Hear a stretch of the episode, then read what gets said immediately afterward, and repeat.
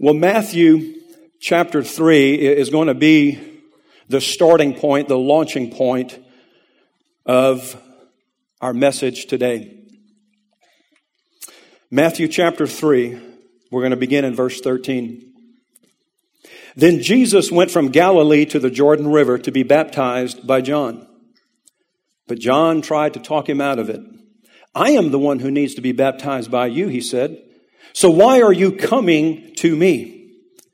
But Jesus said it should be done for we must carry out all that the God, all that God requires. So John agreed to baptize him. After his baptism, as Jesus came up out of the water, the heavens were opened and he saw the Spirit of God descending like a dove and settling on him. In verse 17, and a voice from heaven said, This is my dearly loved Son who brings me great joy. God said, This is my dearly loved Son who brings me great joy. Now, it is my assignment today to teach on I know who I am. I know who I am. In this passage, we see the beginning point of Jesus' earthly ministry. And the amazing thing about it is how long we had to wait for it. From the first messianic prophecy in Genesis 3:15 that says that he shall bruise your head and you shall bruise his heel to the birth of our Lord is some 4,000 years. And then after that, we had to wait another 30 years. At the age of 12, though, we get a small glimpse of who Jesus is. One day, he and his mom and dad and family made a trip all the way to the temple. And so after they were finished worshiping and doing what they did back then, the family went back home. They get all the way back home, and mom and dad, all they had, they didn't have Jesus with them. All they had was the little children's church sticker that you get when you check in people, right? Check in kids. And so, as a mom and dad, they were like, oh, what are we going to do now? We got to go back and get him. So they made the three, three day journey all the way back to the synagogue. And when they walk in, what do they find? They find a 12, their 12 year old son talking to the adults. Their 12 year old son talking to the theologians and mom and dad are like, hey man, what, what, young man, what are you doing? And he, all he could say was, I had to be about my father's business.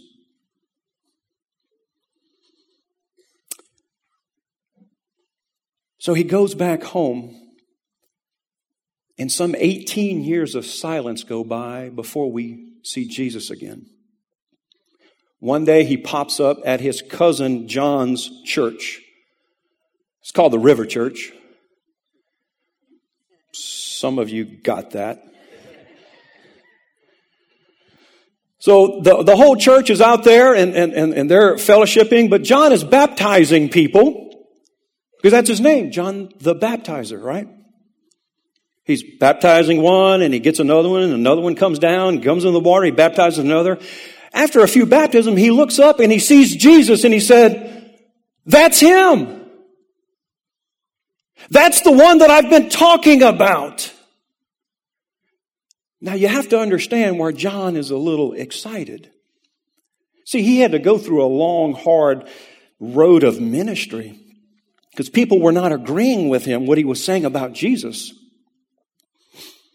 But you see, that day when, when John walked into the water, he thought back to the first time that he and Jesus met. You see, when John was in Elizabeth's tummy, when she was pregnant with John and, and Mary was pregnant with Jesus, they were in the same room together. And when they got close, Elizabeth felt this little woohoo, little kick. Now, it, it wasn't a kick of my baby's hungry. It was a kick of prophetic destiny. You see, that day, John's in his mom's tummy, and he says, the Messiah is here. The one who's going to come and set the captives free, he's in the room right now. The one who's coming to save the sinners, the one, the ones who are struggling, he's in the room right now.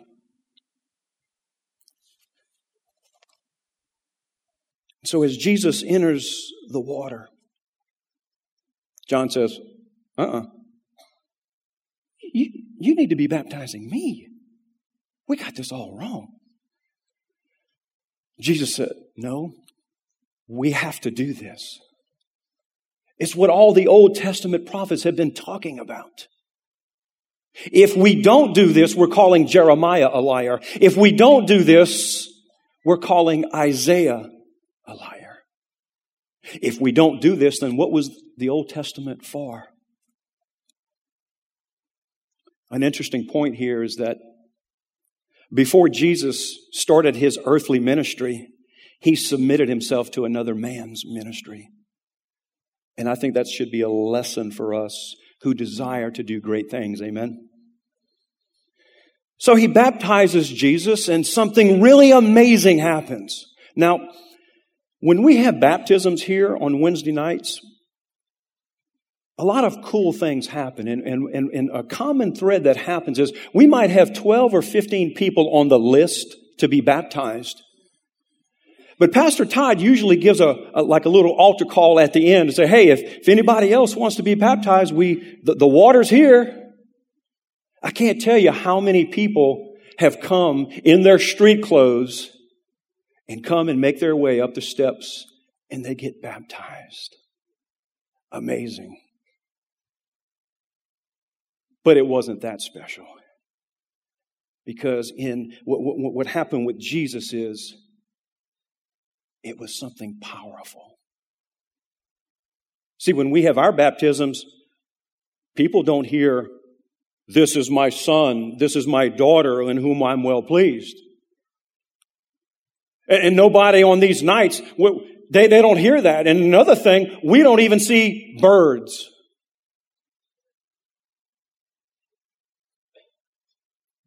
But what happened to Jesus in verse 17 is powerful. Because right here, Jesus affirms, or God affirms Jesus and he validates him. He says, This is my son in whom brings me great joy. And this is the same God, the same God. He, this is what He does for us when we are reconciled to Him. He says, I'm pleased in you. I love you. You're my son. You're my daughter. Jesus says, don't go out and try to prove yourself and, and get everything right. I've done it all for you. Jesus doesn't say, well, look, we're going to give them a year. If they make it through the Love Grow Reach classes, okay, we'll give them a check mark. If they read two chapters in their Bible in a year, we might give them a half a check mark. If they attend about 10 services in a row. Whoa, that's pretty big. We'll give them, no, Jesus doesn't do that, does he? But today he's telling us as we embark on a new year, you're my child and I'm pleased with you. And you know why he settles this first? Because when we know our identity, we can walk in comfort, we can be relaxed, and we can also be confident in knowing who we are. Amen.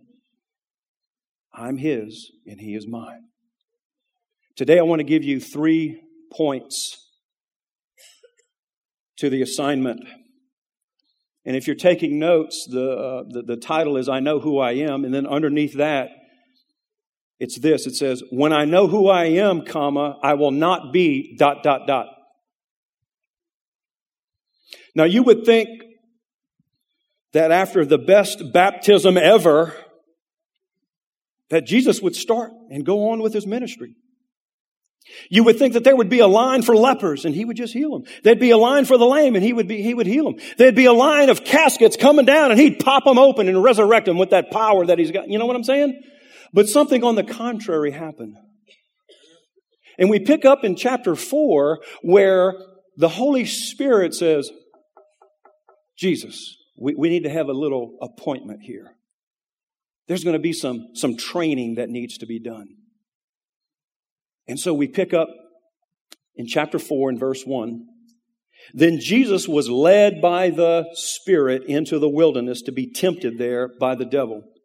For 40 days and 40 nights he fasted and became hungry, very hungry. During that time the devil came and said to him, If you are the Son of God, now right there, Satan didn't say, if you can do miracles. What did the Father just do? He affirmed him and he validated him. What did Satan come to do? To discredit Jesus. I've got to tell you this right now that Satan cannot take away the giftings God has given you. Satan cannot take away the authority that God has given you. And Satan cannot even touch the power that God has given you. But what he can do is go after your identity. What he can do is discredit your identity. You see, when that happens, we'll do awesome things for God, but in the wrong way. We'll pursue God. We'll, we'll, we'll, come to prayer and fasting meetings, but there's just something inside of us that it's like we're in a spiritual quicksand and we can't move forward. And we just simply become ineffective. And the bottom line is we can't answer the question, what's my identity? So Satan says, if you are the Son of God, tell these stones to become loaves of bread. But Jesus told him, no. There's an exclamation point right there. No, the scriptures say. People do not live by bread alone, but by every word that comes from the mouth of God. So if you're taking notes, point number one is this. When I know who I am, I will not be performance driven. When I know who I am, I will not be performance driven. How does Satan try to discredit Jesus? He tries to, to get him to perform. He says, look, I, I want you to take these stones and make them something else. Jesus said, I don't have to prove anything to you, Satan, because my Father just approved of me. You see, when we know that, we can rest in that. But when we don't know that, is where we struggle. You'll just simply run around day after day trying to prove yourself, try, trying to prove yourself to your spouse, maybe your boss, maybe people that you work with. You see, what he'll do is he'll try to, de- he'll deceive you to try to take, take one thing and make it something else. Let me give you a great example. You ask any man about his identity, what does he default to? His job.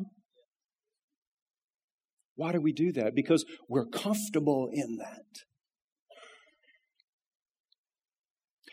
He'll talk about the years that he's been with the company. He'll talk about all of his accomplishments, maybe how many people he supervises, maybe even his sales quota that he met right before Christmas, and now he can buy his wife a big old juicy fat diamond ring. You ask any mother that, and what does she default to? I'm the mother of three. And I keep a pretty mean house. And there's an and, you know, when you talk about moms. And I bake cookies every Friday night for my daughter's pep squad. And whatever my husband lacks in, I pick up the slack.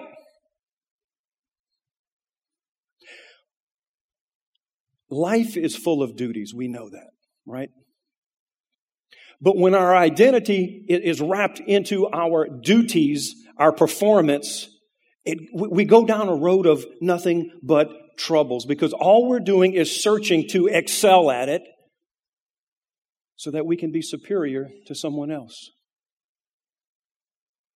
You know what it leads to? It leads to overcommitments. It leads to being a perfectionist. I got to tell you what happened at the first service.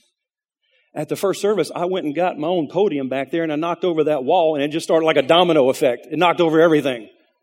Now the old me would have said, Oh my gosh, I'm a failure. I don't care. And I put it way over here. And so when I went and sat down and got the communion, I realized that man, between this piece of molding and that, it's not even. I don't care that anymore. Amen. But it will lead to having a perfectionist spirit. It will even lead to, for us to like always want to go get the best job and keep job hopping. Amen? It will also lead to becoming obsessed with mastering it. I got to interject this, man. When I came on staff here about 10 years ago, um, people needed counseling, and so I jumped into that role real quick. And so people walked in, and I gave them what I thought they needed to, to hear. And at the end, I said, okay, well, let's make an appointment for next week. Okay, great. They weren't coming back. If you want to dismantle a church and drive people away, go see Rob. He'll do it. And man, I thought I was a failure, man. I was like, okay, well, the next person just, why am I counseling? So what did I do? I said, I'm going to master that thing. Mm-hmm. I'm going to show them people. They're going to come back. If I got to go to their house and drag them and bring them and tackle them and tie them to a rope and put them to the chair, you're staying. You're coming back. Because I'm going to give you, you know. Well, what did I do? I ordered books. And man, they were thick books. They were like this thick. That thick, man. Book after book. I joined the AACC MOU SE organization. Man, they would send me daily, like, not devotionals, but daily things, helpmates, everything I could get, CDs, DVDs, man. I was gonna master that thing, right? Because I was performance driven. That's where my identity was. And then somebody, somebody real wise, like our senior pastor, said, Rob, maybe your approach is wrong. Hmm, that's a thought. And then the Lord started dealing with me, and I thought, okay, well, why, Lord? Why aren't they coming back? Well, I wasn't relying on the Holy Spirit to give me counsel. I was relying on books and CDs, and that's all great. You understand that? You know what I'm saying? But that was my identity. I wanted to master that thing. I became obsessed with it. Let me tell you this if your identity as a person is rooted in what you do, performance, you will always misdefine yourself. So, how do we overcome being identified as performance driven? Here it is, very simple. Consider the reference point. Rob, what are you talking about?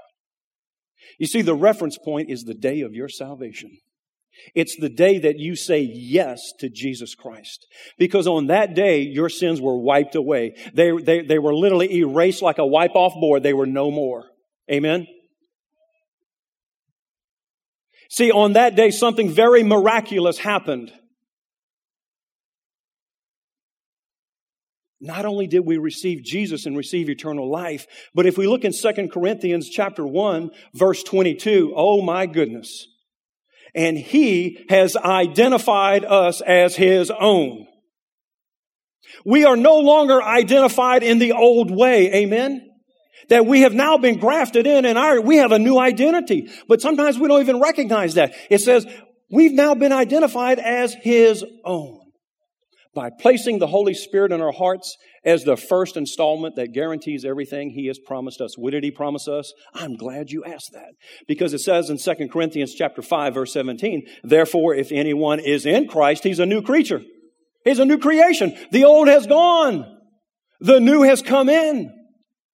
But what happens is we get on this road of the spiritual walk. By the way, I'm not going to fall off. Don't be scared. But anyway, you go down this line and you're doing your thing, right? You're living life. You get saved and it's like a little speed bump and you just keep going on and on and on. And you look back and go, oh, I'm just a little speed bump. No, we got to look. This is the reference point, that speed bump. Amen. It was the day that you said yes to Jesus Christ because on that day, that day, you became a new creation in Him. In fact, we received a new nature. I want to show you that. In 2 Peter 1 verses 3 and 4, His divine power has given us everything we need for life and godliness through our knowledge of Him who has called us by His own glory and goodness. Through these, He has given us His great and precious promises so that through them you may participate in the divine nature.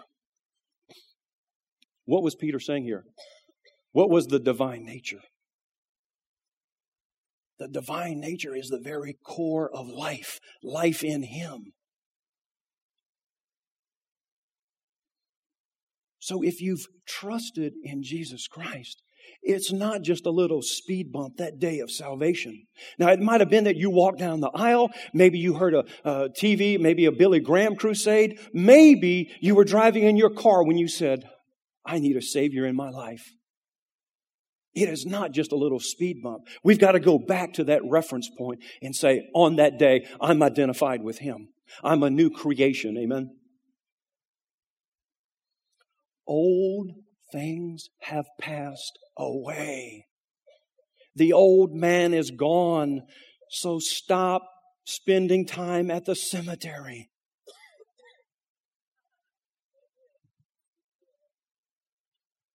We have to consider the reference point. By the way, it was ridiculous on Satan's part to tell Jesus to go change the stones into bread. Because Jesus is the stone and he is the bread. You big dummy. When I know who I am, I will not be performance driven. Second temptation in Matthew chapter 4, we continue in verse 5. Then the devil took him to Jerusalem to the highest point of the temple and said, Uh oh, if you are the Son of God, he's trying to discredit him again. He says, Jump off. For the scriptures say, now we got to stop right there. I got to tell you, ladies and gentlemen, Satan knows Scripture. Because he just said, for the Scriptures say. He says, He orders His angels to protect you, and they will hold you with their hands to keep you from striking your foot on a stone. He's quoting Scripture. Now I gotta, I gotta interject a little, a little nugget here, okay? This is where the children of God get in doctrinal error. They will go and grab one scripture and not hold it up to anything else. Because that's exactly what Satan did. He was quoting Psalm 91. Because he said, and they will hold you with their hands to keep you from striking your foot on a stone. The big dummy in Psalm 91, the next verse says, and you will, you will literally trample on the lion and the serpent. You big dummy. Using scripture against Jesus because he is Scripture. You see, Satan only wants to give you enough Scripture to mess you up. Take that one scripture, run with it, run with it. You know, don't balance it with anything else. Just hold on to it, you know, and then use it when you feel like you want to. Point number two, when I know who I am, I will not be prideful when I know who I am, I will not be prideful. He says, go way up there and jump off. Michael's coming, Gabriel's coming, and a bunch of other angels. I don't know all their names, but they're coming, Jesus. They're coming. Jump off, man. You got this. The world is yours. Hmm. Show them who's boss. Pride and arrogance come in when we try to jump off things and think everything's okay and we got it. Can I show you the real root of pride? And it's found in Psalm 10:4. It says, In his pride, the wicked does not seek him. In all his thoughts, there is no room for God. Right there, boom, we can go home. That is the root of pride when we say, mm, No, th- there's no more room for God. When we try to take credit for things, when really the credit goes to Him. We, we, we, will take the glory for things when it really belongs to Him. And you know what happens? We begin to overcompensate. Let me give you some examples of overcompensating. When pride comes in, we, we begin to overcompensate and we live our life through our children and their accomplishments. And everything is about them and what they have done. We live life and, and, and, and overcompensate in our appearance. Ever heard of Botox? Remove ad, remove ad, remove ad. Maybe the skills that we have, we overcompensate. Maybe where we live, maybe we can get a little prideful. Maybe the money we make, maybe the degrees we have behind our name, maybe where we went to school, how smart we are. And here's a biggie religious pride. The church we attend. My church is better than yours. Mm. I've seen this, man. People will get into a boxing match, man. It's like they're at a table and they're going to arm wrestle and say, my church is better. No, it's not. Yes, it is. My church is better. And they're, and they're like in a, in a fight. See, your real identity in Christ is hidden behind everything else. And what comes out is anger, sarcasm.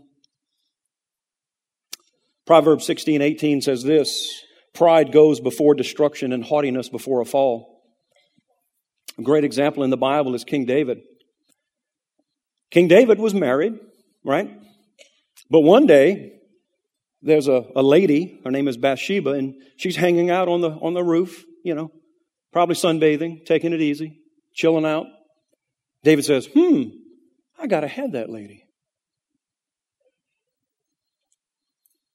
Because of their union, she conceived a child. Uh oh. David overcompensated. We got to cover it up now, man. How am I going to do this? I got to make it look like the real dad, you know, was involved in this. So what does he do? He goes and he gets Uriah out of battle brings him back home thinking, well, maybe he and his wife will hurry, you know, you know, and you know what I'm saying? And, and, and it's, it's going to look like it. Well, guess what? Uriah comes back and says, you know what? I'm not going to be engaged with my wife because I've got, I've got my warriors. I, I don't want to live up the good life while they're over there battling. And David thought, oh my gosh, am I in trouble now? Overcompensates send Uriah back to the front lines, and he eventually is killed. A person that demonstrates pride, he professes to be independent. He normally feels confident in how much he knows compared to how much you or how much, how little you know. He's a person who keeps others at arm's length. So how do you become or how do you overcome this spirit or being identified as prideful? Very simple. We got to consider the reference point. What's the reference point? Again, I go back to the little speed bump in your life when you accepted Jesus Christ as your Savior. It's this that we were created in His image. Genesis 1:27 says this, so God created human beings in his own image. In the image of God, He created them, male and female, He created them. He made nothing else in His image. The alligators don't look like Him. The giraffes don't look like Him. Right? That eight point buck and, you know, doesn't look like Him. But we were created in His image. We were created to, to literally think like Him. Love people instead of being prideful. Maybe asking for forgiveness instead of letting that root in you and fester in you for years and years and years, and that person dies and you have nothing but regrets for the rest of your life. That's pride. Share with you someone else that had to deal with pride, and that was the Apostle Paul in 1 Timothy chapter 1, verses 13 and 14. Paul says, even though I was once a blasphemer and a persecutor and a violent man, right there is pride. A blasphemer and a persecutor and a violent man. You see, Paul was educated not at LSU or UL. He was educated at like Harvard, Princeton. Had the best teachers, had the best training, hated the Christian world. Until one day, God got a hold of him. And look what it says. I was all of these. I was shown mercy because I acted in ignorance and unbelief. The grace of our Lord was poured out on me abundantly, along with the faith and the love that are in Christ Jesus. You see, I believe that Paul's identity at some point in his life was discredited. Now, I didn't live with the man. You know, maybe it was a fear of failure. Maybe he was shamed at a young age very badly by someone in his family, maybe a parent. And it's a bad memory for him. I don't know why he became that way and so prideful, but something happened in his life. One day, one day he's on the road just outside of Damascus. And a light from heaven, scripture says a light from heaven, pew, knocked him down to the ground. He gets up like, whoa, dude, what was that? And all of a sudden, he tries to open up his eyes and he can't because there's scales on his eyes. And he's like that for three days. I believe this, that for three days, God was saying, you're my son. I'm pleased with you. You were created in my image. Because when the scales came off, oh my goodness, he wrote two thirds of the New Testament. He created you and you belong to him. Finally, the last temptation was in Matthew 4. We're continuing in verse 8. Next, the devil took him to the peak of every high mountain and showed him the kingdoms of the world in all their glory. I will give it to you all, he said, if you kneel and bow down and worship me. Jesus said, Get out of here. For the scriptures say you must worship the Lord your God and serve only him. Point number three. When I know who I am, I will not be selfish. When I know who I am, I will not be selfish. Once again, we see Satan trying to discredit, take Jesus' identity away from him by trying to just simply let him enjoy what he was already going to enjoy. Hey man, come with me, man, go, go way up here. All of this is yours. Jesus is like, get out of here. It's mine already. Satan was saying, look, man, Go way up there. Serve yourself. Pamper yourself, man. Break out the lawn chair. Sit back and relax. Put some sandals on. I think if we would admit it, we're a little selfish too, aren't we? A mother was preparing pancakes for her sons, Kevin, age five, and Ryan, age three. The boys began to argue over who would get the first pancake. Their mother saw the opportunity for a great moral lesson. If Jesus were sitting here, he would say, let my brother have the first pancake. I can wait. The older Kevin turned to his younger brother and said, Ryan, you be Jesus.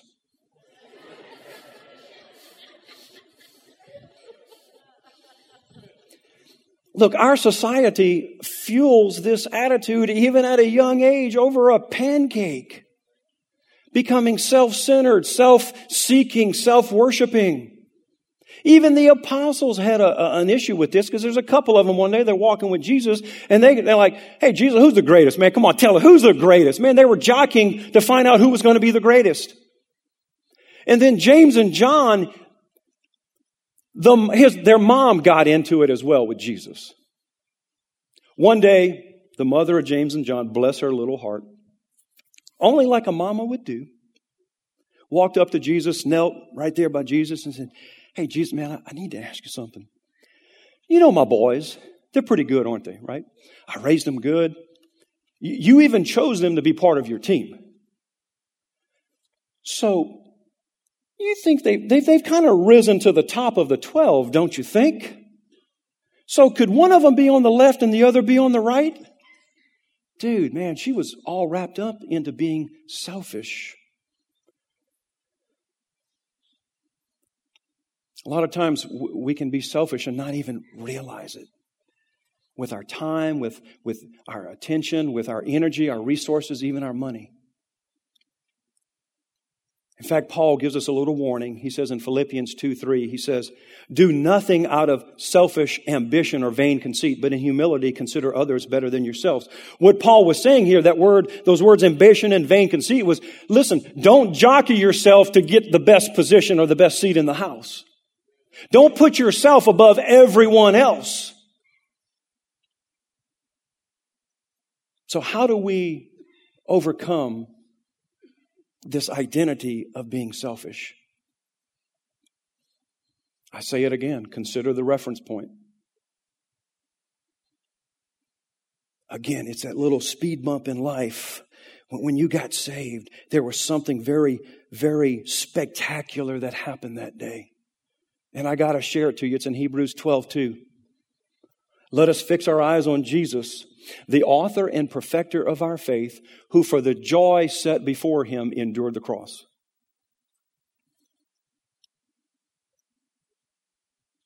You see, Jesus Christ went to the cross for you because you are the joy that was set before him. Amen.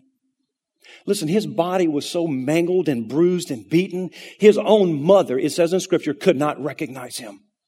Why did he do that? Because he knew that Satan was going to come and try to discredit your identity, to try to get you off track and go through life not knowing who you are. But he came for you so that you would know who you are. Amen. Instead of looking out for number one, there was not one ounce of selfishness in Jesus.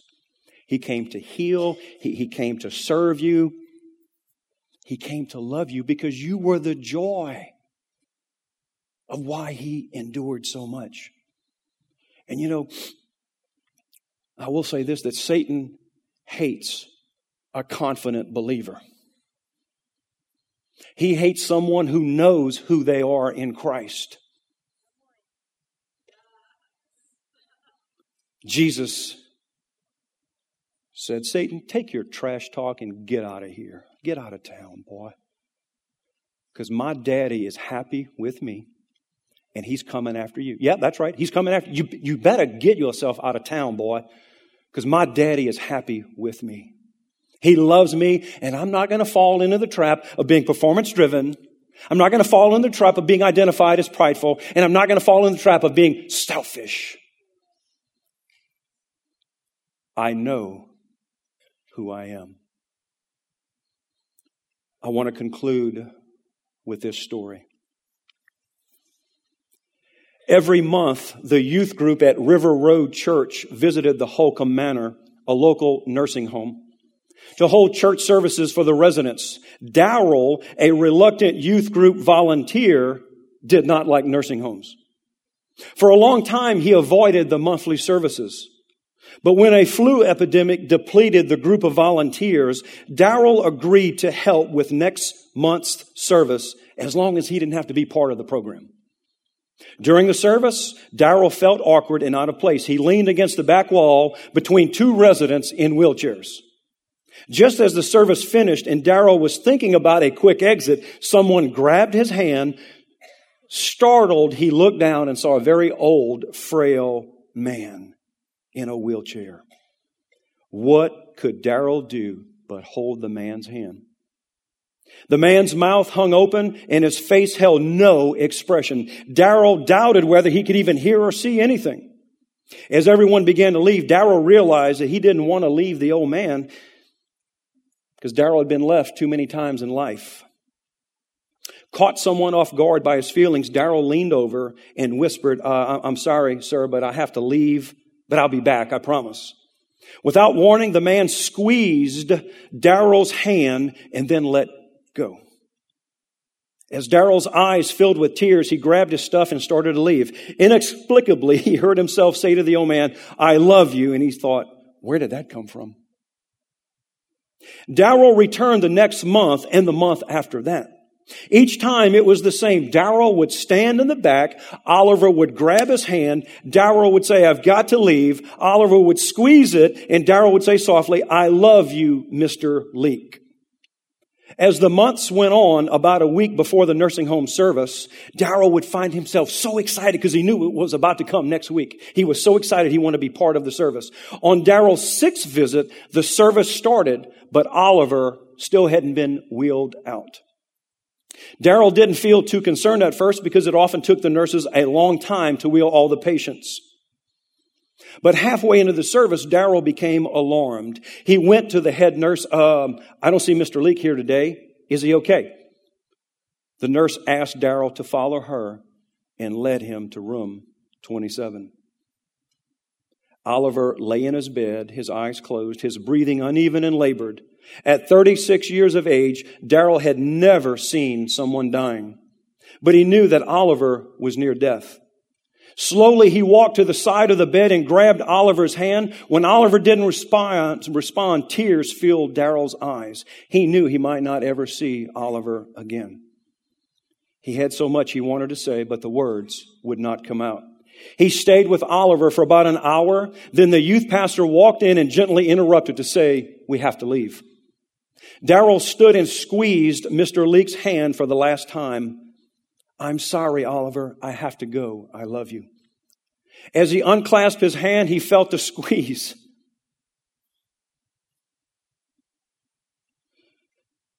Mr. Leake had responded. He had squeezed Darrell's hand. The tears were unstoppable now, and Darrell stumbled toward the door, trying to regain his composure. A young woman was standing at the door, and Darrell almost bumped into her. I'm sorry, he said. I, I didn't see you. It's okay. It's all right. I've been waiting to see you. I'm Oliver's granddaughter. He's dying, you know. Yes, I know.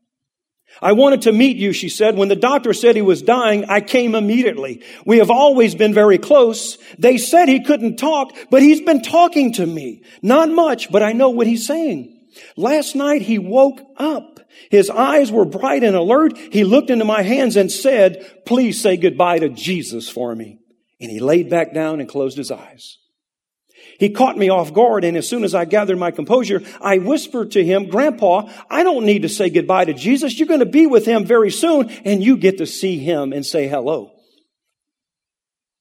Grandpa struggled to open his eyes again. This time his face lit up with a smile, and he said as clearly as I'm talking to you, I know. But Jesus comes to see me every month, and he might not know.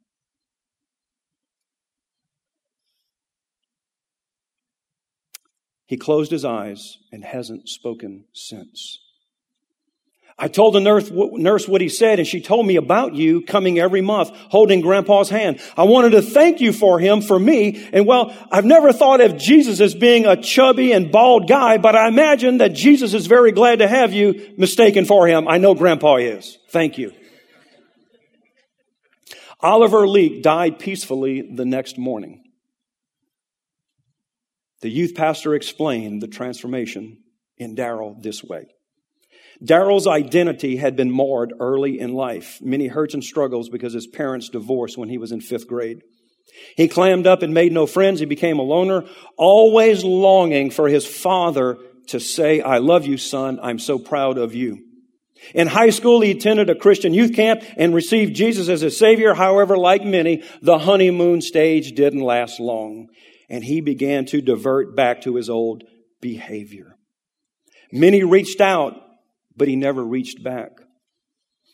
He showed up one day at youth service, and that night we couldn't understand why a 36 year old man was in our youth service. God knew. He asked to help right away with the youth, but still remained insecure and to himself. Immediately following Mr. Oliver's funeral, Darrell asked if I had a few minutes. We pulled into a coffee shop and he proceeded to tell me what changed in him at that day in the nursing home. He leaned over the coffee shop table and said,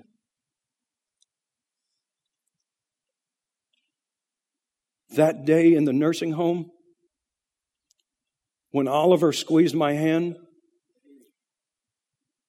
God whispered to me, I love you, son, and I'm pleased with you.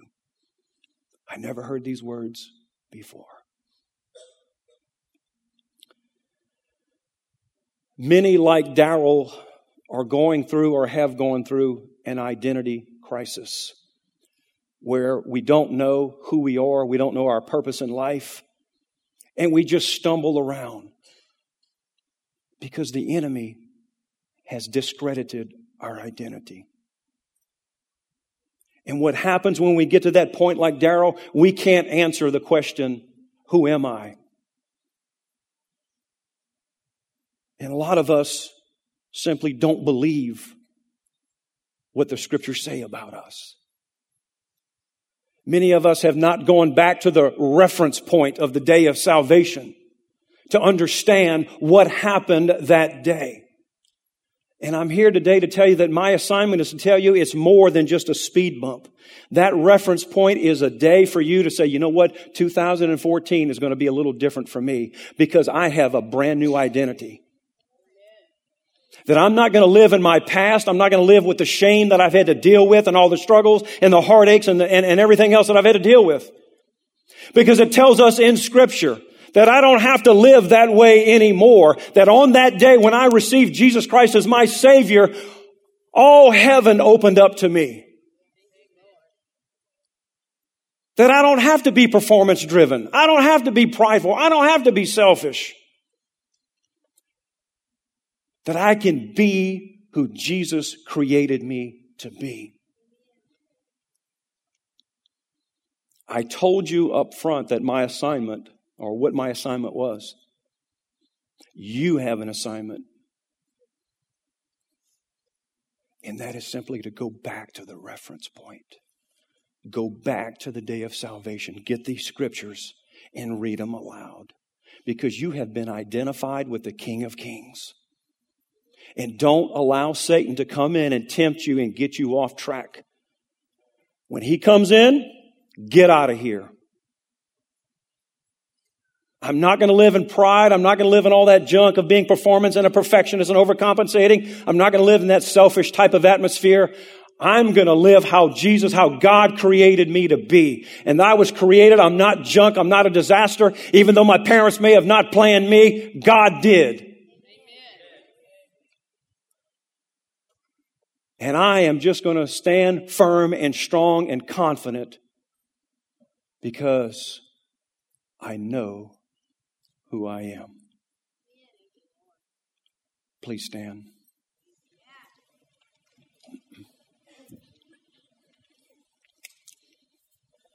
Now maybe maybe you've been struggling.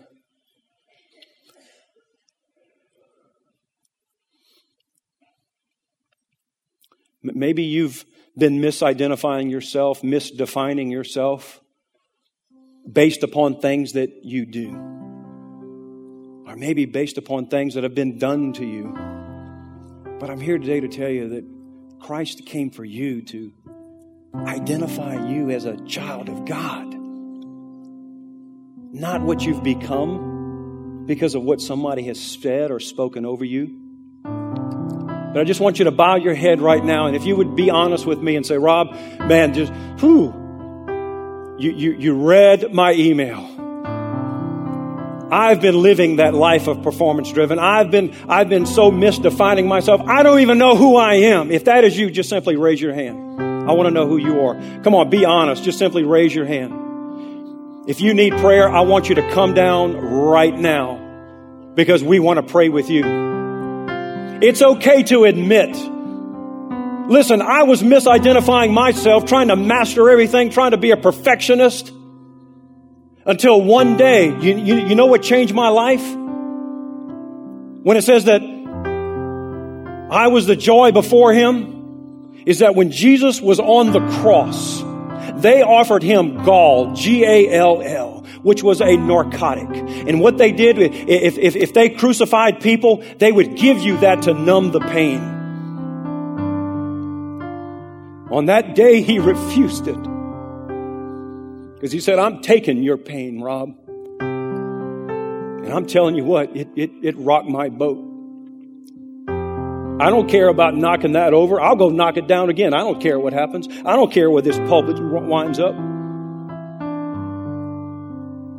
Listen, I've had to learn. I know who I am. I'm a child of the Most High King. Amen? And there's no devil in hell that's going to come and steal it's time. He's been a thief too long. And I've been hanging out too long at the cemetery. It's time to get out and get away and move forward with Him. Amen. If that is you, if you're feeling that way, I just want you to come down. We're going to have some altar ministers to pray for you. Now, I, I want you to keep your eyes closed. Now, you may say, Rob, I have no clue. What, what, I haven't, I haven't experienced the reference point. I need Jesus in my life. If that is you, I want you to raise your hand. You say, Rob, I, I, I need Jesus in me. I need Jesus. I need to go back to that reference point. Listen, if that is you, I just want you to come down after service because I want to pray with you. Jesus is here today to meet your need. Amen. And there is no, there, there's no need that's too great for him. That's the cool thing. He's here to help you. He's here to say, You're my child, and I'm pleased with you.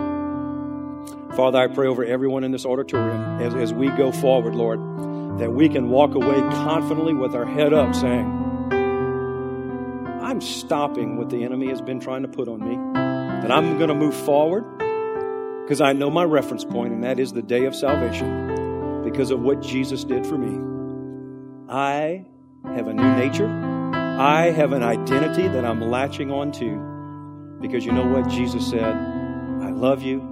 Proud of you. You're my son. You're my daughter. And there's nothing that's going to change that.